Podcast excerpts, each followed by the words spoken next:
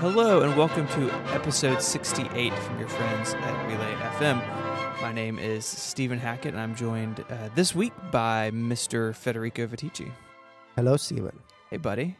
How are you? I'm good. It, I'm once again uh, pretending to be Mike. Yeah. Mike- uh, I mean, your traveling. your accent kind of gives it away a little, just a little. You know, They're slightly different. it's uh, just a very minor difference. Uh, our our uh, British friend is uh, is away. He's uh, is in the land of the free. He's in your country, Stephen. He's in my country. He's in uh, he's in New York City. Uh, he and his lady are taking a little vacation time, which is awesome. Mhm. He well deserved. Uh, so he is uh, he is away this week, and um, you know it always happens on Connected. Uh, I think because there's three of us, we are a little more flexible with the schedule, and so if someone like it always seems like we have this like couple week spans where there's not all three of us. Yeah. um, like it, definitely in the summer because Italy takes the summer off, and you're just gone to the beach. Yes. Um, and uh, and now you know around the holidays, I was out last week with some family stuff. Your Mike's gone this week, um, and uh, and yeah, and that's that. So, but we're So here. he's not- we're here he's not- together. Dead. He's not dead. I mean, he could be. I haven't talking. I haven't spoken to him in a couple hours. I mean, he's, he's gone to Walmart, and I, and I'm pretty sure I saw some pretty scary pictures of people at Walmart on the internet. So, uh, you know, pay, pay attention, Mike. Be safe. Uh, we're thinking of you, but still, we're gonna do we're gonna do a show. Uh, so, Stephen, I believe Mike was also part of the follow up. Mike, Mike is part of the follow up. So we, we Mike is the follow up. Okay. Yeah, so we strayed into follow up early. Um, but um, there, there there's really a, a, a, another pressing question about about the um the staff of Connected. oh, oh, really? Um, it is what you did for Thanksgiving. Okay, so it wasn't exactly a Thanksgiving dinner after all. Uh, it was more like a like a casual party with with a with a hint of Thanksgiving. Uh, so as I said, uh, one of Sylvia's teachers, uh, dance teachers, is uh, is from you know is is American, and so he wanted to celebrate Thanksgiving. Only th- this dinner basically turned into a sort of multiracial dinner. So we there was a, like a Filipino dish. Uh, it was like some rice with uh with some meat and potatoes. That I'm not sure. There was a Nigerian dish from another guy who goes to the same school, and the American teacher prepared uh, like um, it was like sausages wrapped in bacon. it was they were delicious, and I'm not sure if it's American or if it's something that he invented or if it's Italian and he just pretended to be American. I don't know, but they were delicious, and m- most of all, it wasn't uh, the the food was nice, but it wasn't really you know the traditional Thanksgiving. The co- the the focus of the dinner was really beer and drinking. So you know it wasn't really a Thanksgiving dinner. It was more like a Thanksgiving party with a bunch of guys from Rome. So just that was a, really just a Thursday night, really. it basically yes. it was just it wasn't really Thanksgiving. It was just a Thursday night. Uh, we had fun. It was fun. Uh, I I I I'm typically not the kind of person who eats a lot of um. I call it strange food because to me, you know, non-Italian Uh, food is un- always strange. Unusual food for you. Uh, Not- not- unusual food. yeah. It's nice every once in a while, you know, to taste uh, new new new stuff, and it, it was good. So yeah, it was a fun night. But still, no turkey, no traditional Thanksgiving meal for me. So you you guys will have to take care of me eventually for Thanksgiving. Yeah, we'll have to get you over here at some point and uh, do it upright.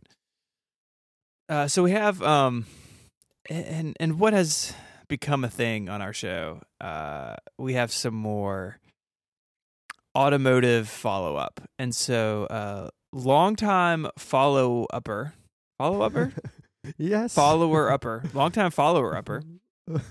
Uh, Luca has, has sent us another note about yes, uh, this is the Enjoy company. Is that who this is? Yes, Enjoy. Um, and they also have three wheel scooters, uh, I guess, available for people Yeah. in Milan. And I have a lot of questions about this. Um, me too. Actually, It Uh, seems uh, crazy, like, and maybe this is just like the dad and me talking, but like three wheel scooters seem crazy dangerous, and like. You're just gonna let anyone on it? Like I don't know how to drive. Oh. I would I would crash a three wheel scooter immediately. Like, No, I can just I- go rent one. actually, I was about to say I think it's safer than a two wheel scooter. Well, it's but got to be just- yeah, it's got to be safer than that. I mean, It's ugly, just plain ugly. yeah, they're not I- good looking. you know. I don't know. Is it? This is one of my one of my preconceptions that I gotta clear up. Uh, is American traffic f- also full of scooters No, as much as it is in Italy? no. I mean, maybe. guys- I mean, maybe you- in like real big cities, but like, Ah, I mean, I live in a Hmm.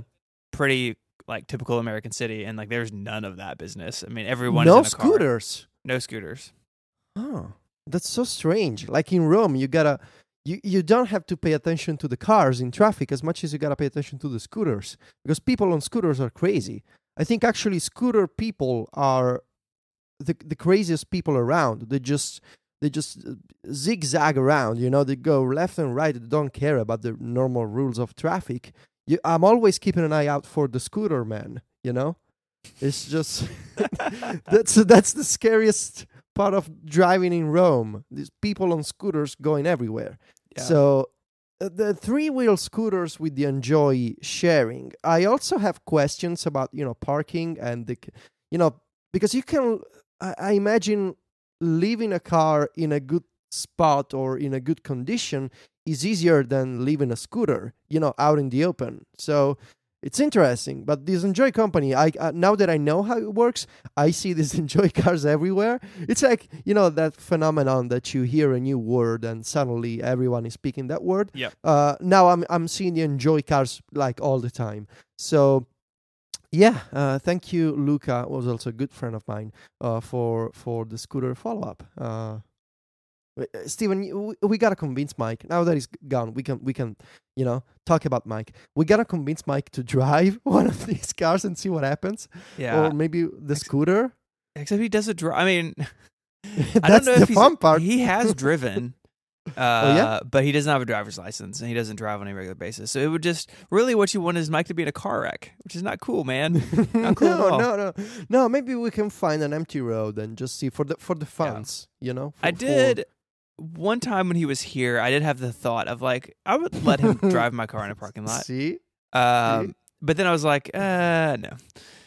So, so we got a we got an email this week from listener Brandon uh, about some JavaScript stuff, and then there's notes in here about JavaScript and Coda. So I'm just gonna let you talk about this.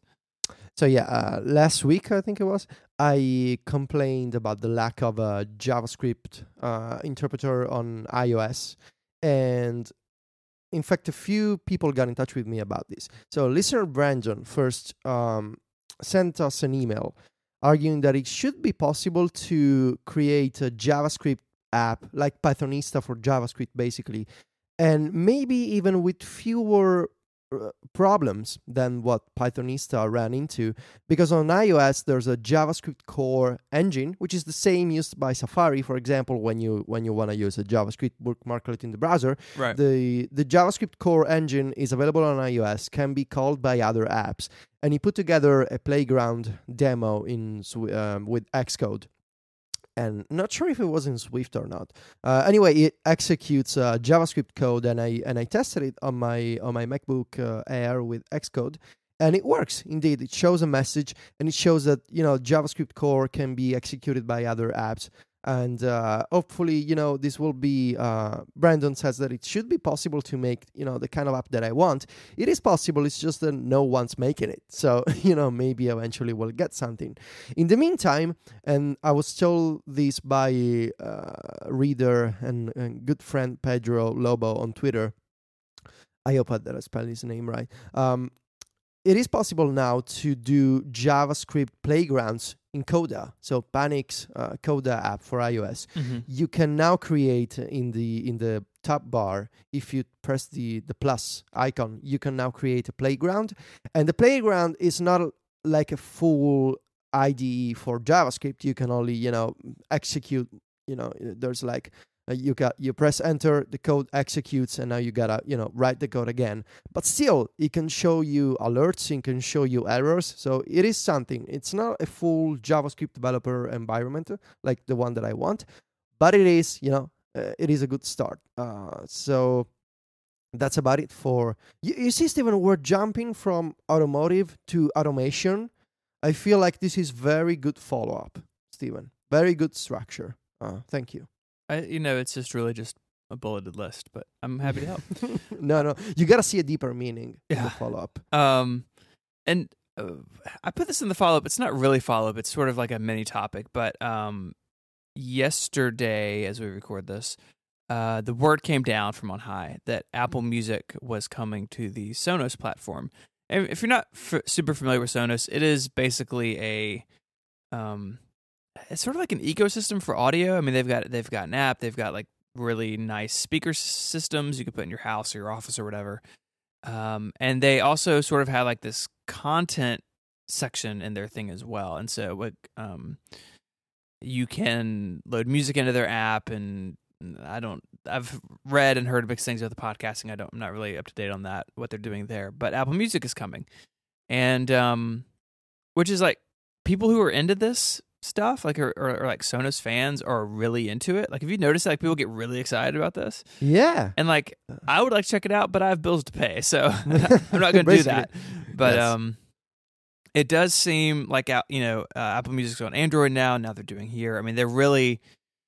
Uh, what's interesting about this to me, is as a as I don't have a dog in the Sonos fight, is that Apple Music is really expanding past like Apple hardware. You know, generally and historically apple's services and software like, look at the itunes store uh, it was built for the ipod right and and for itunes. And now i think apple wants music to be bigger than just the iphone or just the mac which is crazy right because the iphone is like a crazy big biz- business. But they really want apple music to sort of be the service that you can work it does work on apple hardware and that's fine but it can also work with all of your other stuff too. And I think that's really like a, it's an interesting like shift of strategy from Apple, and I think it's one that they need to do if Apple Music is going to be successful. Right, they need it to be huge because Spotify is everywhere. Like Spotify is yep. on. I mean, it's on my dishwasher. I think. Um, you know, Rdio is nowhere anymore, but you know they tried to do that as well. They were cross-platform. Um, and so, you know, it's it's interesting that, that Apple's doing this, and I think it's like if you're a Sonos user and you like Apple Music, like for that po- section of the population, they're going to be really excited. Yeah, I mean, uh, these services can only, I think, they can only survive if they achieve some kind of scale. So if they're available everywhere to as ma- as many people as possible on as many platforms as possible, and we have seen this kind of maybe idea uh, from Apple uh, actually from the first uh, few weeks when they also enabled you know integration with Shazam and uh, pretty sure also SoundHound. So you know to allow you to recognize a song and stream it instantly from you know from these apps. And now they're continuing to do so even even to a higher degree with the Sonos uh, speaker ecosystem which I think it's a good idea. Um, I, I really I was kind of surprised by the the amount of people excited by this news. Uh, I didn't honestly know Sonos was this popular. I used to. I reviewed uh, one of the old Sonos before they changed uh, the name to the Play 3 or Play 5. Many, many years ago, they sent me a review unit. And uh, it, I remember it was really, really nice. And but it was also quite expensive, you know. And um, so I'm I'm curious to see how it works. I just don't want to spend the money on a speaker. Also, because I feel like I listen to music more with headphones than speakers. Mm-hmm. Because you know, uh, speakers, especially when they're loud, I don't want to bother you know other people in the house. I don't want to bother my neighbors. So I just feel like I can enjoy headphones more. Uh, so I'm not really a speaker person. Um, but you know, maybe just out of curiosity, if I can find like a used unit or a cheap version, I don't know we'll see. Um, there's a there's a every time Apple Music has a as an update, I enjoy, and by enjoy I mean it's not really enjoyment, but it's just an observation. Uh, Jim of the Loop is is is having uh, quite a few problems with Apple Music, and he makes uh he makes some good points. I think you know, um, Jim is a very uh, he's very into music. You know, he's a, he's a music fan. He's he's a the the the the comparison would be if people like like me we are you know power users for productivity apps jim is the power user for music stuff. And it, it doesn't really like apple music and it, it, continues to have all these crazy bugs and all these crazy technical problems which i don't see because i don't use you know my music library as much as jim does but I find it interesting that Apple is kind of not paying attention to these problems. And it's not just Jim. There's a lot of people who have, you know, the same issues. and I'm running the iOS 9.2 beta, and I don't again I don't use the music library features, you know, the My Music section, Right. but I still see quite a few glitches and problems with the interface. You know, missing uh, albums that I once added to my music or that I liked or loved, whatever is the proper name. Uh, they're not loved anymore, which is sad. You know, um, uh, or maybe you know music that I that I. Uh, that I added to a playlist, which is you know just disappeared. So there's still technical problems which Apple is not fixing, and I I wonder are they gonna wait for for you know iOS 10 to to to fix these issues and people like Jim and you know in general I don't know. But hey, you get streaming on the Sonos, so Yeah. you know. Yeah. Um, it, it, I agree with you. I mean, I think Apple Music still problematic in areas, and clearly Jim has had more pro- uh, problems than most people with his sort of platform.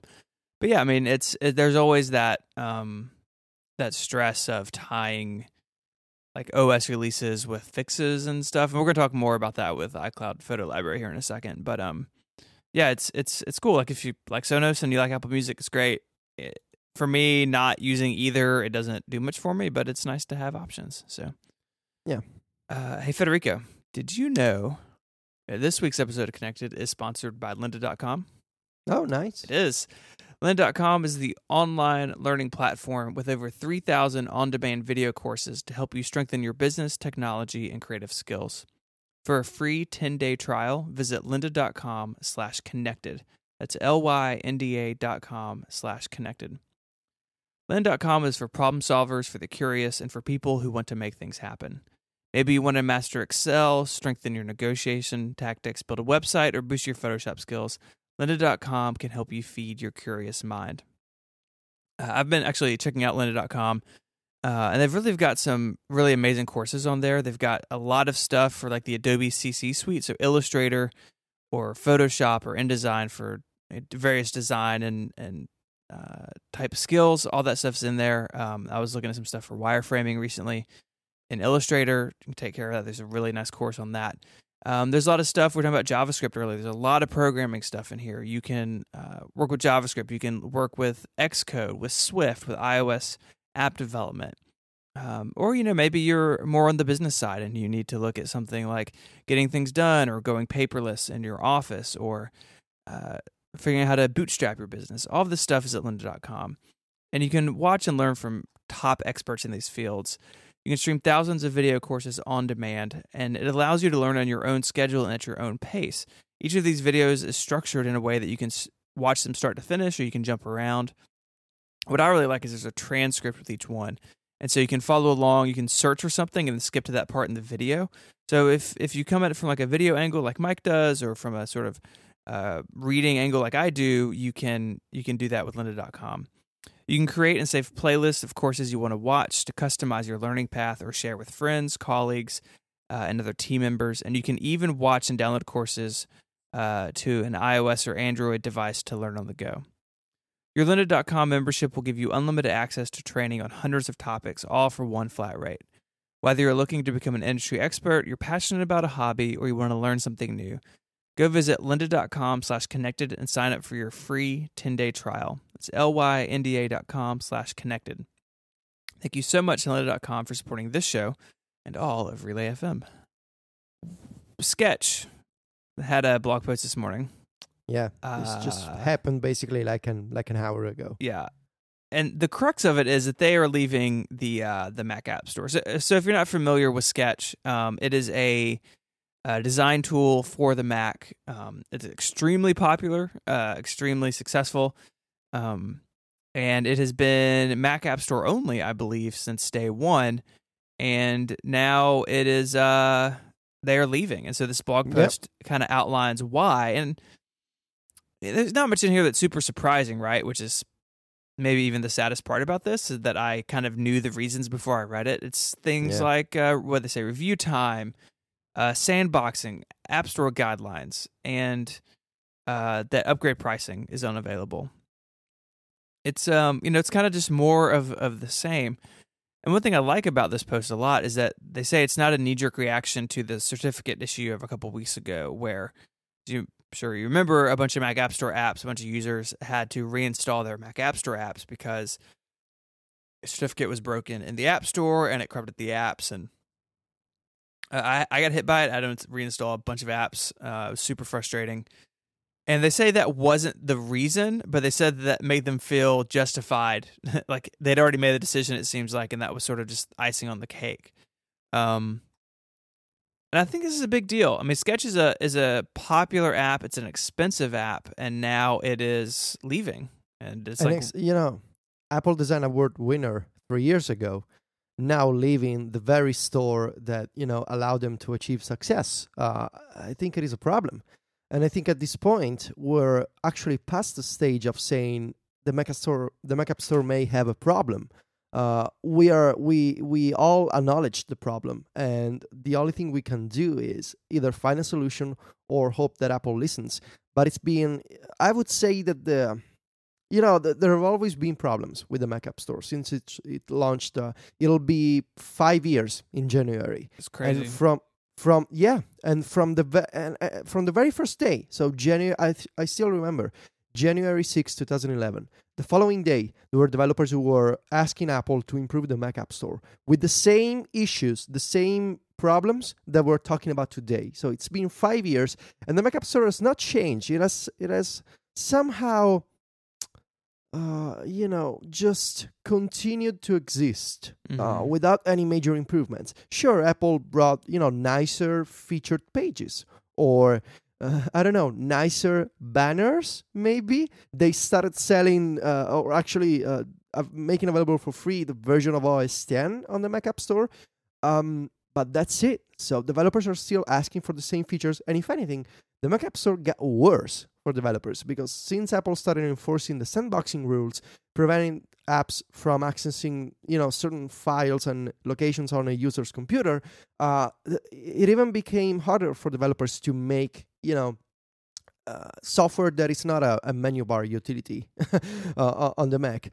And uh, the simple reality is that we're now at the point where the best apps for the Mac uh, cannot be sold in the Mac App Store because it's just too much of a hassle, too much of a problem, and developers are, they still have a way. You know, you could argue, but it's not really a problem because they you got Gatekeeper. Uh, and you can install software securely from outside the Mac App Store. But you see, this is not the kind of argument that you can have two sides of the coin. Uh, you cannot say the Mac App Store is still the best place is the best place to sell software. You gotta be on the Mac App Store, and then when you when you are confronted with reality, you say, "But hey, you still have Gatekeeper." Uh, so it's either uh, it's either the Mac App Store is the best place, or the the solution. It's not really a solution. It's it's a it's a temporary alternative, which is not you know uh, the great the, the, the perfect. Um, alternative actually for developers because if you decide to release an app outside of the Mac App Store, you lose a bunch of benefits. The first one, of course, is uh, exposure and uh, you know availability in a in a simple to use store. You know, and and there are also a bunch of other technical limitations. For instance, you cannot use iCloud if you decide to Mhm. sell an app outside of the Mac App Store. So w- uh, this is a very simple argument. These apps, and it's you know Sketch, uh, BBEdit, uh, Dan Counsell has a great list of apps that are not available on the Mac App Store. These are not stupid people. These are great apps. And it's a very simple problem. You look at this list and you're like, okay, these are great pieces of software. Why are they not available on the Mac App Store? If I were someone at Apple in charge of this situation, if there's still anyone in charge at this point of the Mac App Store, uh, or if it's just you know like like an Xserve left on a on a on a shelf Yep. minding the, the store, uh, I would say I would look at this list. I would say, okay, this is great software. The people who use these apps are not insane. They are professionals. They are creatives. They are normal people. They're not any less intelligent than me. Why is this list of software not available on the Mac App Store? And I would fix it. And you can, you know, the, the principles that are guiding Apple, such as simplicity or sandboxing or security, can only go as far when it comes to getting work done. And we have talked about this at length in the past.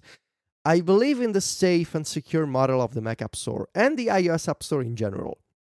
but you cannot force people to change the way that they get work done. If I want my design tool to access files on my computer, you cannot say, yeah, you cannot do that. Because at the end of the day, getting work done is getting work done. And you cannot tell people, yeah, you gotta spend $200 and you're not gonna be able to try that beforehand. You see, uh, the principle is good on principle, but Yeah. in practice, you gotta do something. Well, all, all the details are wrong, right? I mean, you know, and I- I- again, this is a little bit of a rehash, but I mean, software existed on the Mac for a long, long time before the App Store showed up, and the App Store basically took the iOS model and just kind of pasted it on top of the Mac without the consideration of the way things have been done, and that people do expect things like being able to trial an app or have upgrade pricing. Um, and you know, I, I get that on day one, but you you hit it on the head. We was like, it's been five years and there's been no Five years. evolution. I mean, look at TestFlight, right? TestFlight's been out on iOS well before Apple bought them, and there's still nothing like that on the Mac. And if you're running Mac Beta, you basically got like send out zip files and hope for the best. And it's it's it's I understand that on day one, if it wasn't a good fit, that's fine. Like I can get over that because I can go buy apps elsewhere, and I do. But having no evolution, no meaningful change in this long, it, it either shows one of two things. One is that just no one cares at Apple, which I struggle to find it. I, I struggle to believe that. I, I think that they do care about the Mac and they do care about Mac software. So I think Yeah. the second one is true, which is more worrisome, is that people are paying attention to it and they don't think there's a problem, and that they view that the iOS model can work on the Mac, and that maybe we'll all just come around eventually. And between the two, that's more worrisome to me because clearly it's not working right. It's not just people like me who uh, are old and and cranky. It is like uh, Sketch is a real business. Like their uh their founder spoke at release notes, gave a great talk about his business, and it's like this is a real company making a really good, powerful application, and that a lot of people rely on to do their jobs. And because of the of Apple's unwillingness or inability to change or to to fix this, in fact, they've made it worse. Right? I mean, uh, with sandboxing being sort of a bigger problem to deal with than it used to be. Uh, clearly, they're not interested in the same things, and and that's fine as long as you can survive on the outside. But like you said, you lose the spot in the storefront, right? That you you don't have the you don't have the benefits of being in the app store if you're out on your own. And so I, I think Sketch will do well because Sketch is um is big and well known. But if you're a small app developer, being in the app store may be your only choice, maybe your only shot to gain an audience. And I, I What, don't. what if you wanna be? What if you wanna be the next sketch? You Yeah, know? yeah, I mean, what's, yeah, the, what's absolutely. the solution? It's really hard. I mean, it's really tough, and um, it's not. I don't envy any envy anyone having to make those decisions. Um, uh, but I, I just do wish that Apple would listen because, you know, you can write one or two apps off. Uh, you know, uh, you know, something like transmit that you know needs root level permission to your disk. Know, maybe that's not a good fit. But like Sketch doesn't. You know, Sketch is leaving for a bunch of reasons, not just one, and they're not just technical; they're political. And that I think something Apple needs to pay attention to. Yeah, and you know you could argue that uh, is the problem you know with the Mac App Store uh, making Apple sell fewer Macs. So is it really a problem for you know the millions of computers that they sell every quarter? And right now, maybe it's not a problem, but you know the people who run into these kind of problems, the you know they are the people who recommend to their friends and to their families to buy a Mac. And maybe it's not a big deal right now, but I believe when you're in charge of a of a big company, you gotta spot this. You know, it's not when you're in charge of a of a company like Apple. Uh, it's not about solving the problem as much as it is about diagnosing the problem very early on. And when all these millions of uh, dollars are at stake, and when you have a developer ecosystem, you gotta be able to recognize the problem when it's starting and it's been five years, which is why we're all this concerned about the Mac App Store Mhm. because it's been a long time and there's still nothing, just silence. And it it's become even more ridiculous in the past year since you know TestFlight and all these other changes for developers. Analytics is another one uh, that I forgot to mention. Um, and it's just radio silence on the Mac, which is you know concerning because you clearly have a you clearly have a problem, and the doctor doesn't say anything. Imagine that if you were a patient, the Mac App Store is ailing, and there's no communication from Apple, no changes, just nothing. How are you supposed to react to that? Uh, I don't know. Well, we'll see what happens, I guess. Yeah, I, I, I don't expect much, um, but we'll see. And, and you know, there, and there are good things about, like I said, there's iCloud. There's the ability to easily go in and see what you've purchased and re-download it. I mean, there are nice things about it, and I just wish that those nice things came with better trade-offs. You know. Um, anyways, um, so on the uh, on the subject of um, Apple uh, and Oh, sadness, um, I had a rough weekend, Federico. I had a real a real rough Sunday. So uh, I'm sure a bunch of people saw this because it was all over the place. But um, the during the beta of photos, which is like a like a year ago now, like it was like Uh, yeah, it's been a it was- while. It's been like months and months and months. Uh, I was like, you know what? As I do as part of my job, I need to check this out, right? So I download the Photos beta, sign up for the iCloud Photo Library beta. I import my photo library is roughly 70 gigs in size, probably a little smaller a year ago. Imported it all uh, from Dropbox, which is where I've kept it. Which we we're not, we're not reopening the photo management uh, can of worms today, I promise. Um, but uh, uh, uploaded them all and it was just a mess right it was beta it was real buggy it was slow it really wasn't for me at the time so i was like you know what that's fine like i still have my dropbox and finder system which i like uh i'll just remove my photo library and uh with um with icloud um you can go in and you can basically tell it to remove your the your photo library from the cloud so the kind of the way it works the photo app on the Mac syncs the photos up, and then you can sync them back down to iOS devices, and um, and go from there. And so I did that right, and it says, hey, it's going to be 30 days before I delete this as like a safety mechanism, which I like. I like that it's not um going to just uh, nuke all my stuff immediately, which is which is nice. So. I tell it to delete. I wait the 30 days. Uh, it seems to have done it. The storage, I get the storage space back in my iCloud account. Right, it seems to all be gone, and um, and I move on.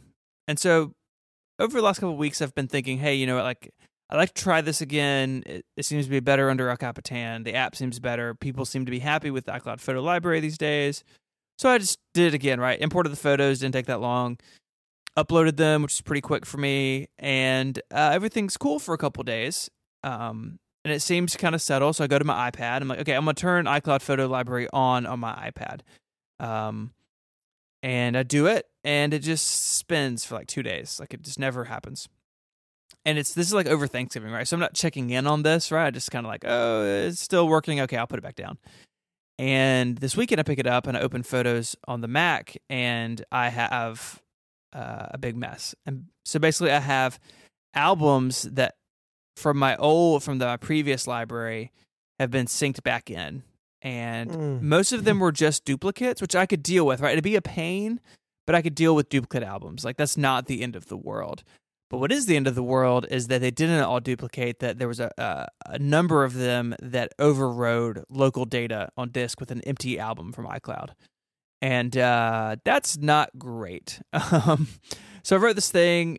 I wrote it, you know, kind of as it was happening. Uh, I think it's pretty clear what happened in the article, but I was I was upset, and I think rightfully so. And um, y- you know, I've gotten a bunch of feedback on this more than I have in a long time about anything I've written on all sides of it.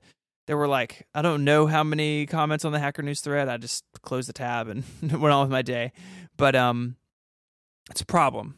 And and and the, the the the error that iCloud made was it overwrote data on my local disk with empty data from the cloud that was old that I told it to delete months ago. Right, like um, and uh, and so I just like I'm I'm like I'm I'm just over it. Like I I really would like to use iCloud Photo Library. I think it'd be really nice to have all of my photos accessible on my iPad.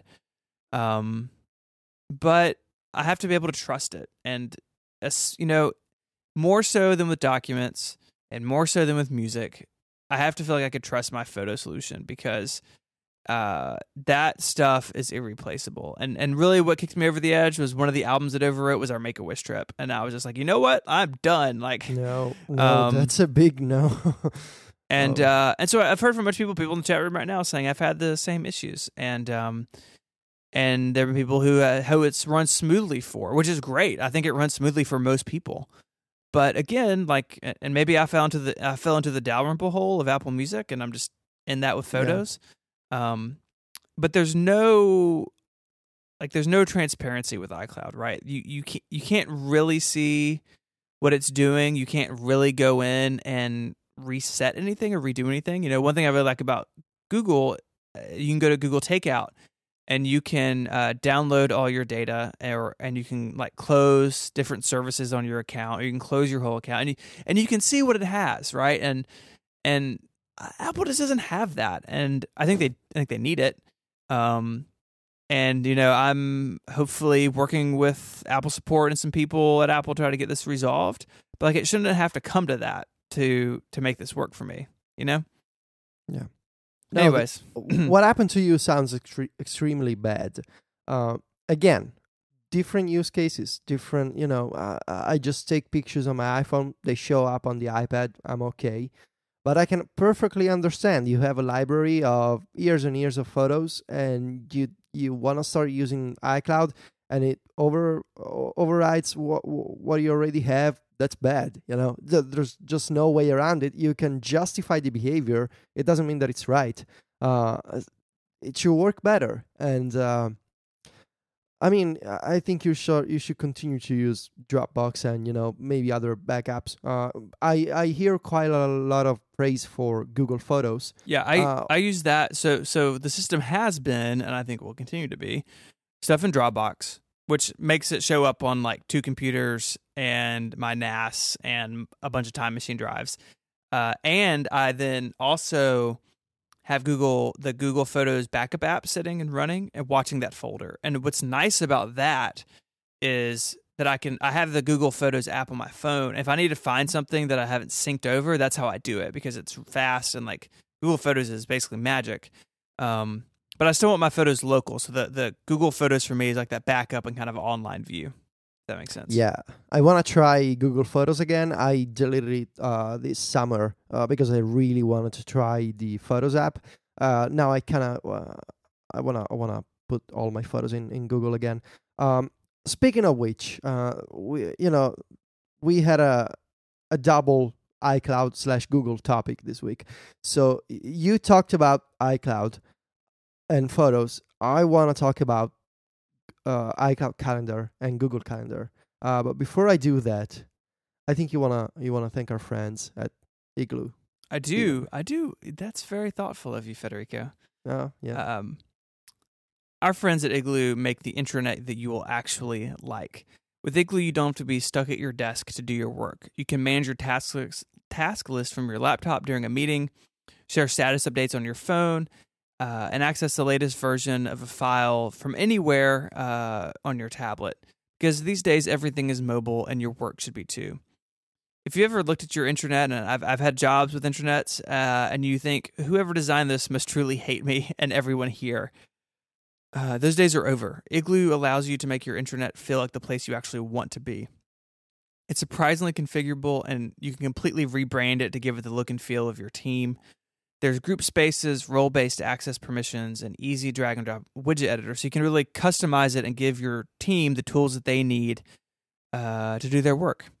With our mobile lives, people are increasingly bringing in outside apps and services into companies, and sensitive documents are getting spread across all these different platforms. And uh, that can cause some big security issues uh, for companies. But if you use Igloo, you're able to integrate those services like Box, Google Drive, and Dropbox uh, into one big, easy, secure, central platform. Uh, if you know terms like 256 bit encryption, single sign on, and Active Directory integrations, uh, then you know how good Ig- Igloo really is. And with Igloo, you can share these files with your coworkers. You can collaborate on them. You can make your team work as a team. You can track who has read them with read receipts, and you can uh, make sure that people see the critical information, keeping everyone on the same page. It's time to break away from the internet you hate. Go and sign up for Igloo right now. You can try it for free, and for any team up to 10 people, you can use it for free as long as you want. Sign up at igloosoftware.com slash connected. Thank you so much to Igloo for supporting Connected and all of Relay FM. So what's uh what's going on with your calendar?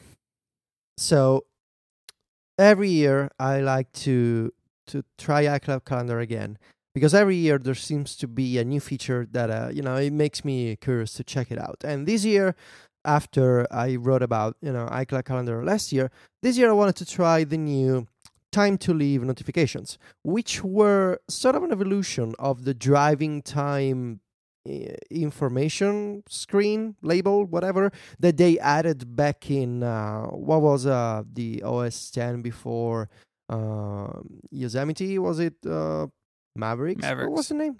Mavericks. No, wasn't Mavericks. Are you sure? Mm-hmm. So it's Mavericks, Yosemite, and what's oh El Capitan, yeah, El Capitan. So anyway, they added the, the driving time in calendar uh, a few years ago. This year it's time to leave notifications, which bas- the idea is you create a calendar event with um, with an address, and you can choose to receive an alert on your phone when it's time to leave. So depending on traffic, depending on your location and you know other conditions. In theory such as the weather also or you know road accidents ahead of you or road work you know all these other variables you get a notification when it's time to leave. As i wrote in my ios 9 review these time to leave notifications have been useless for me. Uh, they they fire too early. So i know that i have an event that takes me i don't know about 15 minutes to drive there.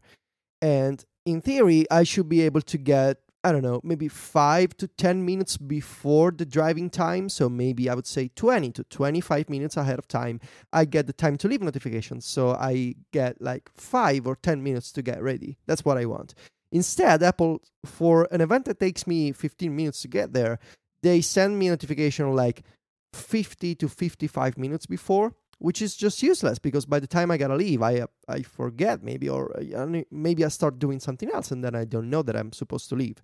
Um, and it, this has never worked for me. I don't know if it's an American thing that you know Americans maybe want to arrive to arrive at destinations early. Uh, I just don't care because I, you know, I don't have to arrive to arrive early at you know anywhere. Uh, it's just just uncommon for me to arrive early. I arrive when it's time. You know. It's, anyway, um, I remembered that uh, the Google app uh, was able to look into the Google Calendar account and send you actual, precise, you know, uh, actually precise notifications for uh, driving times, time to leave, and uh, so uh, when last week I was I was about to drive to an event, and I had for an unrelated reason installed the Google app on my iPhone and I just needed to check out, I think, the new design or just another feature. Anyway, I logged into with my Google account, and by chance, it had uh, an old repeating event for that that I didn't delete in my Google Calendar account, and I just happened to be about to drive to the same event to the same location because I should mention here I don't create a lot of calendar events with locations. I don't do a lot of actually I, never do meetings. Uh, in in real life, at least, uh, I I drive to specific places a few times each week, and it's always the same event. It is what you would call a routine. Uh, I just happened to have one of those events already in my Google Calendar. So I was just sitting there with my iPhone, and the Google app sent me a notification. And I was like, "Oh, you re- you you you remembered." And looking at the time, it was just perfect. You know, the timing, it was about 10 minutes ahead of time. It knew that it would take me about a, you know, 15 minutes to get there. And it was just, you know, perfect. Instead, iCloud Calendar sends me notification way ahead of time. And then for some reason, while I'm already driving, sometimes it decides to send me the notification again, only with, you know, just the wrong time so what I decided to do is I'm going to move back to Google Calendar, and this is much. It's it's a bigger topic than you know the those couple of events that I got in my calendar, and it's a bigger idea. And I think I also touched on this in my in my iOS 9 review. I appreciate Apple's commitment to privacy and you know to keeping customer data secure and to don't to not look at the at the information across different services. So for example they could you know look at what you browse in safari and give you music recommendations in in apple music. I appreciate that and i think that a lot of people also do and I, i'm a fan of you know the transparency of, of apple and you know tim cook's commitment to privacy. I like that. It's just that for some features and for some apps the practical benefit and the trade-off of Google's approach just works better for me. Because I could again it's a matter we we all love to talk about principles and and ideas but ultimately you know I got to I got to I got to I got a house that I got to pay the bills for I got a life and I got a routine and it doesn't matter you know i can i can hold my principles for more important matters but when it comes to do i want to get a notification when it's time to leave so i'm not late? I like that. It's it's a practical feature and it just doesn't work with icloud. And maybe it doesn't work for because you know apple doesn't like to look at a bunch of different data points. And uh, it's a nice idea but google's approach w- just works better in practice. And I realized that maybe I'm giving up some of my privacy. Um, but to an extent, I would say I'm okay with that when the service that I receive in return just works better in you know everyday life.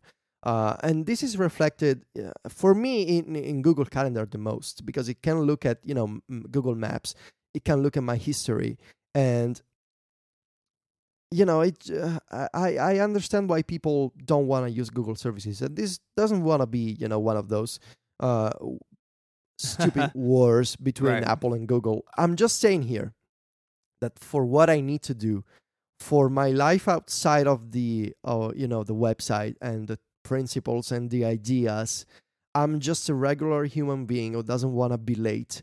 And the google app help, helps me to do that google calendar. And also I want to say, uh, I I struggle to see what could ever happen to me if there was ever a breach in Google Calendar. Uh, would people know my address? Well, that's basically public anyway. Uh, would there be someone that comes knocking at my place? We're, we're gonna have fun, I think. Uh, you know, I'm just not. Uh, quite a few readers email me. Are you not scared of the kind of data that you put into Google?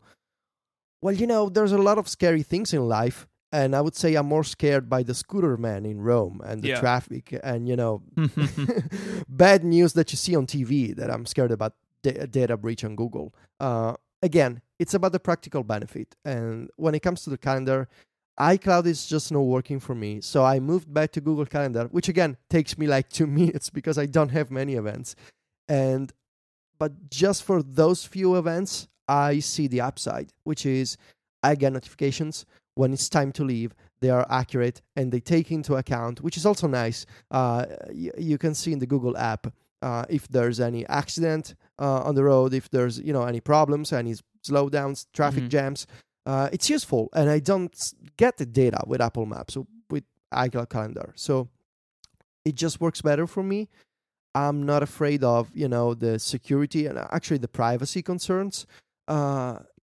I, I realize that a lot of people are upset by this way of living life, but it's just you know, I live each day this way. So. Yeah, yeah, and you know the the thing that's interesting uh, t- to me talking about this, and, and I use iCloud basically for contacts, calendars, like the whole thing, uh, my personal email. And I, I I use iCloud Calendar, and for the big reason is that it's really easy to share. And so like I've got two, I've got like me, and then I've got work, and uh, we have one for like family events. My wife has one. Oh, yeah. and, and we share We that. do, and it's really do. seamless to share those. Um, and So for me, like moving systems would, you know, involve like dragging her into it as well. But uh, I mean, I think what you're saying makes a lot of sense, and and it, it comes down to that just sort of like fundamental difference is that Google can do that really well because they apply what they learn like in mass, and Apple's system is local on your device, and and uh, maybe not as as powerful. I, I will say I've had pretty good luck with the um, hey, can you know remind me when it's time to leave type thing on iOS. It seems to work pretty well for me. Maybe it's that their map data is better where I am than you are. I mean, who knows? Uh, but I will say that um, the where it falls down for me is like Apple software, like the the built-in calendar app. Like I've had it. I'll go change an event and it will revert back after a sync, and I, I don't have that happen in Fantastical or BusyCal. It's like there's a whole bunch of moving parts with calendars and with contacts and everything. Um, but for me, where I feel it the most of where I, I look at going back to Gmail is is just with the email stuff, with the email rules and the spam filtering and everything. iCloud just isn't as powerful as what Google's doing, and you know I think that the like that idea that uh you know Google knows about you. Like I understand people's concern, and I don't want to I don't want to belittle anyone's concerns at all, but uh, it's just not something I worry about. Like I, I trust that their privacy stuff is is in good shape and that yes you, i'm sharing it with a company and with a, their really smart computers but i'm not you know that stuff's not going to get get published anywhere. And so I, I i agree with you. I think i think you just have to make the decision of like is the trade-off here uh, worth it for me? And that's what mike said months ago when we talked about this last time. Yeah. for him it, it made sense. Yeah, absolutely. And actually, right now, I am a little curious to see uh, what's going on with the Google app and Google Now on iOS. I'm not, I don't know if you saw my tweet last night, but I'm basically getting the uh, Google Now uh, cards um, f- from apps on iOS. It used to be an Android feature. I think it's rolling out on iOS right now. So the idea is certain apps allow you to connect to your Google account so you can see relevant uh, snippets of data uh, in in Google now, uh, which is interesting. I'm I'm not sure what apps I can try that have this feature on iOS, uh, but it's you know it's something that I wanna also that I wanna try. Yeah, uh, uh, I mean they have that good ecosystem, right, of, of stuff that that all works together and pulls from that central uh, central information in your account. And again, that's really powerful. And if it if that makes sense for you and you need that, that's great. And again, like I keep coming back to this because the so the photo library thing in particular, like just really burned me a little bit. The idea of um like no one company like when we cover Apple here, we like Apple, but just because we cover Apple and we like them, uh, and we like their products, doesn't mean that they're perfect, and it doesn't mean that every other company is the opposite of perfect, right? That yeah, uh, and the beauty of of like the modern era we live in is that you can use like your iPhone can be a Google machine, right? You can you can use Google services on iOS and it works really well. Same thing on OS 10. And that flexibility is really nice and it, it it's something that I think makes iOS really powerful that you can use all these different sy- like you work in Exchange, like cool. Plug your Exchange thing in. If the built-in stuff doesn't work for you, go download Outlook that works with Exchange. Like you have all these options. Um but the idea that like we or anyone else is supposed to be like tightly in allegiance with one like I'm only going to use Apple stuff and like I had someone like basically call me like sensationalist for writing what I wrote. It's like, well, no, like I wrote what happened to me and um that's all I, you know, like I, I didn't show up outside Cupertino with pitch, pitchforks, right? It's like, well, you should have emailed, you should have called their support first. You know what? I did, and uh, we have a call set up to to work through it. Like, you know, I didn't just write it for the page views. I didn't, you know, you're not doing this just to like inflame the Apple Google war. You're doing it because it makes sense for how you need to use your devices, right? Um, I mean, you can even stretch that argument back to like the iPad and Mac thing, where like, oh, you just use the iPad to make the point. It's like, no, use an iPad because it makes sense for you. Like, why does that conversation need to go past that statement? No, no, I, uh, you know, it's just this applies to to a lot of aspects in life. It's it, and it's uh, you know, the problem becomes much bigger on Twitter. Uh, it, it's it can be tricky to you know understand that people have different opinions than you Mhm. and they they have different lives and different experiences that's part of being an adult and maybe a responsible adult to understand that people are different and what works for you doesn't work for me And the great thing about technology is that it's always different. So I can take selfies on my iPhone, and you know, Austin Mann can go to Switzerland and take awesome pictures with the same Mhm. iPhone. Um, w- again, saying that something doesn't work, I think it's actually one of the best things that you can do uh, to criticize a product to help make it better. And um, I actually don't don't think there's a lot of utility in praising unnecessarily a product, even when you know that it's got flaws and you know problematic aspects.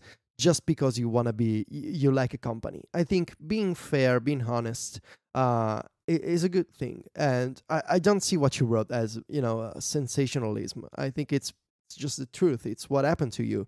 The ba- again, it's a very basic idea. Shouldn't have happened, but it happened. So why? Can we fix it? Can we make it better? It's very simple. Um, this was a good discussion, Stephen. Yeah, and again, it's that you know there's there's options. There's these things you can fit together to um, solve the problem that you have. So if you know if if the directions and leave on time feature doesn't work for you in one, go to somewhere else. Like, um, uh, and I think that's I think that's nice. You know, I mean, there are people who are going to do it all. Um, uh, you can do it all self-hosted. You can, you know, there's all these different ways you can do it, and I think that's I think that's great. So, Yeah. Um. The uh. So yeah. Anyways, um, we're gonna talk about the the next iPhone because apparently it's that time of year again. Seems early. oh Uh, my god. but first, uh, I want to tell you about our friends at Foot Cardigan. A subscription to Foot Cardigan will get you get your favorite person one pair of whimsical socks delivered to their mailbox every month. That's right, a sock subscription. It's like the best thing about the internet. Uh, they're going to remember your awesome gift every single month for as long as you want. You know, one of the most stressful parts about the holidays, you know, we're in this season now, is picking out that perfect gift uh, for someone you know. It's it can be hard to find that right thing, but Foot Cardigan makes it simple and finally makes it awesome to be given socks. So like socks are like what your aunt gives you because she doesn't know you. Foot Cardigan is not that way. Once you subscribe or you buy a subscri- subscription for someone you love, every month a new pair of socks is going to arrive at home. It's like Christmas in July and in August and in September. A surprise pair of fun socks delivered to their door each month. It's the gift that really does keep on giving. Uh, as well as for fun loving adults, Foot Cardigan also has socks for kids called Whippersnappers, which I just love, uh, for ages uh, 3 through 12. And they'll get two pairs a month instead of just one because kids destroy, kids destroy things. We know it's it's uh it's still a little early in the holiday season, but you've already procrastinated your holiday shopping every year. It's never uh, too late to change that. Be your parents' uh, favorite kid this year and get them a subscription to Foot Cardigan.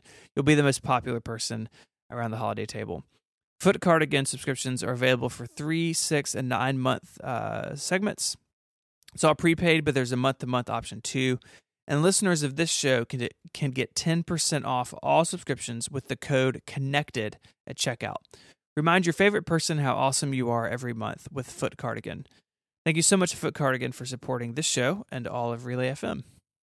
I, should add, Stephen, that since I started paying attention to my socks, you know, to Mhm. get nicer designs, and one of the best things I could have done to my style in general, people always notice good socks. And funny socks, elegant socks, doesn't matter.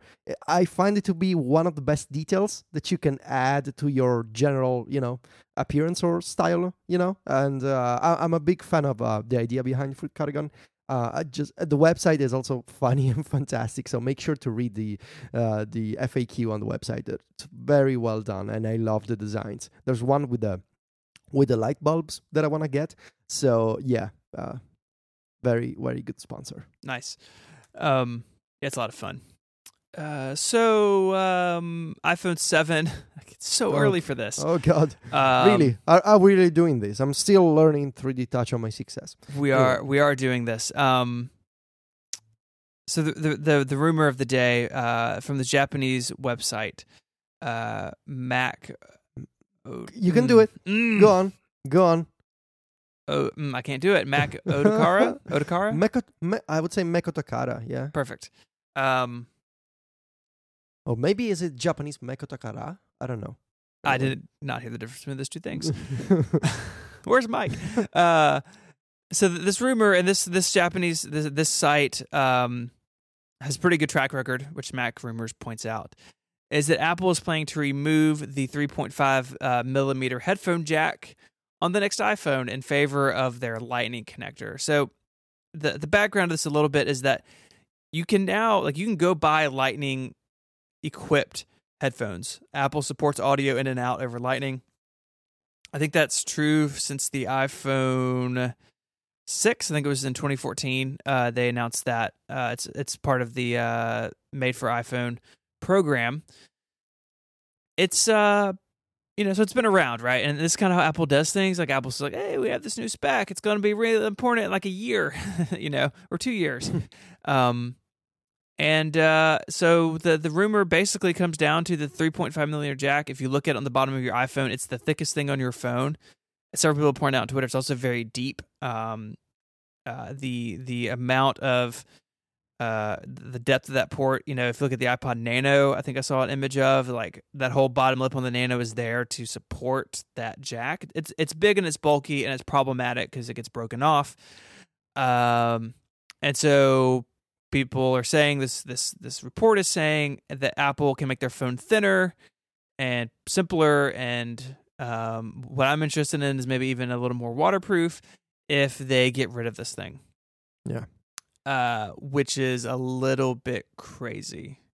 it is crazy because I mean this I wrote about this. I mean uh, the the the eighth inch or you know, 3.5 millimeter stereo jack is like the most universal thing I can think of in consumer technology. Like every single device that takes audio or sends audio uses this thing. It's uh, it's in cars, it's in AV systems, it's in home theater systems, mm-hmm. it is in classrooms, like any place you like. You, you could, it's so universal. You can just walk in and plug your thing into it, and it doesn't. I mean, I can be playing music off my first gen iPod or my phone or like a tape player. It doesn't matter. I can get audio out through this thing. And this report is saying that Apple's going to get rid of that uh, to gain thinness, and uh, it's a very mm-hmm. interesting trade off to me. Okay, so let me ask you. Uh, let me ask you the same question in another way. In a hundred years, do you see the human race listening to audio by plugging a connector into a hole? no, I don't. Um, okay, so if but, not in a hundred years, why not in five? Uh, I mean, if at some point the future, if yeah. it's obviously the future, why not do it now? it's gonna be problematic. It's crazy, and I totally agree. And they're gonna sell you an adapter, whatever. Yeah. But if it's obviously what's gonna happen, and I believe it is inevitable, you know, all these cables and buttons and you know physical objects that you either plug or click or move, they're going away. But if it's inevitable, why don't get started on it? Uh, yeah, I mean, I, I don't disagree with that, and it's not um it's not that you can go into this lightly, right? It's not like transitioning from PowerPC to Intel where you can run Rosetta and mm-hmm. all your old stuff works, right? Like you can't be like, oh well, you can have the jack sometimes, right? And and Apple had a patent a, a couple years ago for a smaller headphone jack, and that seems to have just gone by the wayside. Uh, maybe they built it, maybe it didn't work. There's no telling, right? Apple patents all sorts of stuff they never use. Uh, and there's no doubt that Lightning is like superior hardware in basically every way. Um, and if they can make it more robust, like that's great. And there will be an adapter, and I will have to buy 12 of them because that's how adapters go. Uh, I agree with you, right? It's going to be problematic. There's no way to ease into this because this thing is such a uh, well used, like universal type thing. It is going to be painful whenever they do it. Um, yeah. And so I agree, I agree, with you. It's inevitable, right? Like this is it's sort of a bad deal. It's super old school, like very analog, kind of gross.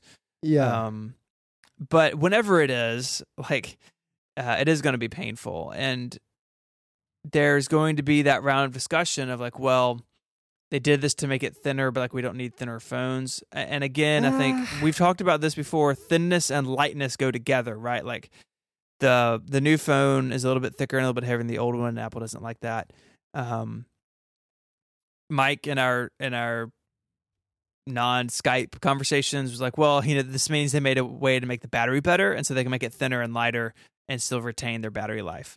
Um, and so the 3.5 millimeter jack has to go. Um, but the transition is going to be hard. Like you're not going to be able to use your earpods and move from your phone to your older iPad or to your computer, even because I mean the Macs don't ship with Lightning at all, and so uh, we're going to start seeing Lightning show up on the Macs. I mean, there's lots of like weird questions here, and what's going to happen is people are going to have an adapter, or they're going to have two sets of earbuds, or it's just going to be painful. Yeah, it, it's. Uh, I believe that a lot of people are against a rumor, which is already like a, a very ironic state of uh, of affairs. But anyway, a lot of people are against this idea uh, because it's almost like, oh man, I, I really don't want to deal with this right now. I wish that like my son in in in twenty years, uh, the, the future generation would have to deal with the problem of dropping the three point five millimeter jack. Uh, but I feel like it's it's a change that's gonna come, you know, sooner or later, and we gotta deal with this right now.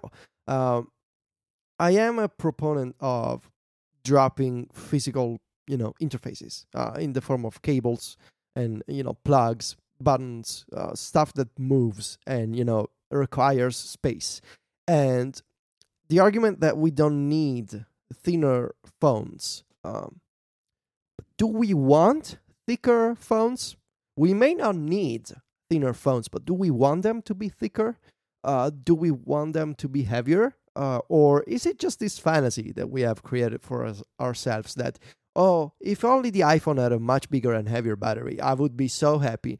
But then you would run into another problem that it would be bulky and uncomfortable to use. And I think we have sort of convinced ourselves that we don't want the iPhone to be thinner, but every year it gets thinner and we're happy. And when it doesn't, such as this year, that it's slightly thicker, we complain. So it it it appears that you can write a nice article, such as The Verge, uh, with a nice catchy headline. We don't need thinner iPhones, uh, but in reality, we all want them and we all like them when we have them. So it's easier to forget about this part. Uh, as for the, the the connector itself, it is going to be a problem, and it is going to be problematic. But uh, we our Graham Spencer at Mac Stories had a nice, I, I believe, a nice article today about this. It is going to be inevitable, inevitable, and it is going to be a problem. But there's a few ways that Apple could make this better and maybe a smoother transition for users. Uh, and and I think that it makes some good points about you know just maybe just give a few adapters for free uh, with each iPhone. Uh, they give you an adapter for free. I mean, it's not free you pay for but it's for free in the box when you buy an apple pencil if they make this switch so of course make your earpods bluetooth or wi-fi whatever and give people an adapter or maybe a couple of adapters in the box. And maybe if you want to also sell one separately just don't make it 20 bucks. Make it like 5 or 10 bucks tops like 9.99 just I, I feel like moving away from the standard audio jack is going to be a more uh, it's going to be a messier move than the 30 pin to lightning which was already messy and already people still are cracking jokes about it. Mm-hmm. i remember tim cook was on um, colbert a few weeks ago and he made a joke about Yeah. the connector. So it's still in everyone's minds. And if you change from the from the audio jack to bluetooth or something else it's going to be a much much bigger story. So apple has a few ways to kind of ease people into this change. And the solution is to not do whatever they have done so far when it comes to adapters and when it comes to moving from one standard to another and because you know it, it the lightning transition wasn't a problem for us because we're nerds and we just okay we're gonna spend 50 bucks on cables and new Mhm. adapters but people like my mom people like my friends they still hate uh, I mean now they got used to it but it didn't didn't help the goodwill of the apple community you know when it happened. Uh, because apple very famously likes to ask for quite a bit of money uh, to for cables and adapters. So there's a few ways that they could make this better but i totally believe that it's gonna happen and i also think it should happen because we should move away from this you know uh, components that occupy space and they are prone to damage. And you know it's just ugly to look at. And it's just an old idea. It's been uh, it's been around for for like a century the the the 3.5 millimeter jack. It's a very old piece of technology. And if you think about it it's incredible that we still use one. And again i ask you if we're not if you think that in our ideal future we're not going to be using jacks to listen to audio why not create the future now? Uh, it's going to be messy. It's going to be problematic. It's going to be a transition that we all got to take care of. But, you know, uh, the human race survived worst things. So I think we can survive moving from audio jacks to something else. And a theory that I see on Twitter, and this is the last point, a theory that I see on Twitter, and then it's kind of interesting. Uh, my my friend Zac Cichy is a is uh, in favor of this idea what if Apple doesn't roll out this uh, audio jack free uh, change on the main line of the iPhone, but on a on a separate you know iPhone model? And is re- I think the parallel here is the original MacBook Air and what Marco uh, calls the MacBook One, so the new MacBook uh, with USB Type C, only available on the on the on the new MacBook, and uh, which is clearly the future but it's not available on the main lines of the Mac ecosystem yet. So you cannot buy an iMac with only a, a one single USB Type C port. What if Apple starts to do this kind of major breakthrough? So an iPhone without audio jack connector, and maybe even an iPhone without uh, the home button, just a screen that does everything wirelessly or via touch, but it's not the main iPhone yet this is not even a rumor. This is just speculation, but I feel like it's it's fun to it's fun to imagine. Yeah, I mean they kind of do that because old phones stick around, and we know that people buy old phones. So even if it's just on the new one, it's still a a transition period, right? Um, yeah. I mean, look how long it took for every, sort of everyone or most people to have a Retina phone. Then how many people have an LTE phone? I mean, that stuff takes time. Um, yeah, I mean, I don't know. I think that. Uh, I think the, the best this is simplest thing they can do is throw an adapter in the box. But uh, you know, even uh, when the Mac went from MagSafe to MagSafe Two, you buy a you know twenty five hundred dollar MacBook Pro and you can't use your old power adapter without buying a nine dollar thing. Like, I just don't have faith that Apple's going to do it. Uh, I think they should, and I think you know this is such a big deal that, that maybe they have to. But uh, I don't I don't know. I mean it. I want the trade off to be they have to sell it, right? They have to say we are yeah, doing it yeah. because X, and X better not just be thinness because I get it and I appreciate it, but even to me, that's not enough of a trade off. And I think to the general public, it's definitely not because people put their phones in big bulky cases and they don't notice that the phone is thinner, right? Um, and uh, I mean, last night we bought a new 6S for my wife, and the part of the conversation was, "Well, what case do you want?" She she puts her phone in a case, and that's that's fine. Um, but uh, that's just what people do, and so most people are not going to notice it's a millimeter thinner, and they are going to notice that they can't plug it into their car anymore uh, without an extra thing. So we'll see. I think I'll be curious to see how this moves forward, uh, and and what they do. You know, if if that jack is one of the reasons that the the phone still has a big chin underneath the screen, like I would love uh, a plus size screen and a smaller chassis, right, with less of that stuff at the top and bottom. Like I want Apple to be focusing yeah. on that sort of stuff. If You look at uh, the iPhone X, any any other sort of flagship Android phone, most of them that have smaller bezels at the top and bottom than Apple's using, and those sort of trade off. I mean, yes, they have the home button, and that's not really there on Android phones in the same way. But uh, I think it's time that Apple starts looking at some of these things that have been around since day one. Like how how do we make this uh, better. And I, I don't, I'm not convinced that just that thinner equals better, but I, I do think that Apple is thinking about that sort of thing. And uh, we'll see how it goes. And it's December, and we're talking about the next year's iPhone, so uh, that's just crazy in and of itself, I guess. Yeah, I mean, it's been what two months since the new iPhone. We're already talking about the iPhone Seven. I cannot, yeah. I cannot uh, survive with this crazy schedule, Stephen. It is too much. My my poor heart is gonna suffer for this iPhone yeah. craziness. And there and there is like part of that part of my brain that says if this is true, and this is out there early. Like, is that on purpose? Um, Actually, you know what I'm thinking? What's gonna happen to Marco and his headphones? it's thousands of adapters. Uh, and that's what I'm gonna have to do. Like, you know, I mean, I use. Uh, I actually don't listen to headphones with my iPhone very often. Um, and it's something too we should we should talk about. I think sure there's articles out there that if I were to look for them, I could find them. But I would imagine, I think Common Sense just tells you that most people who use headphones or earbuds with their iPhone use the ones that come in the box with it, right? Just use the earpods. And uh, even again last night, unboxing this new phone, I'm like, "Hey, you have new earbuds?" And she's like, "Yes, my old ones were destroyed." I'm like, "Why didn't you tell me they were destroyed?" Like, I have like three sets of them. I could just give you another one. Um, people just use what comes in the box, right? And so the the earpods, assumedly, would uh, obviously move to some sort of lightning plug at the end of it. And so you could buy a new phone. Oh, my new ear my new earbuds work. That's great. Um, and that that is a big deal. That does take care of a lot of people who are just going to use what comes in the box and maybe they don't plug in their car maybe they use bluetooth in their car because that's very i mean even my corolla i bought new last year has bluetooth in it right? It's not an expensive car.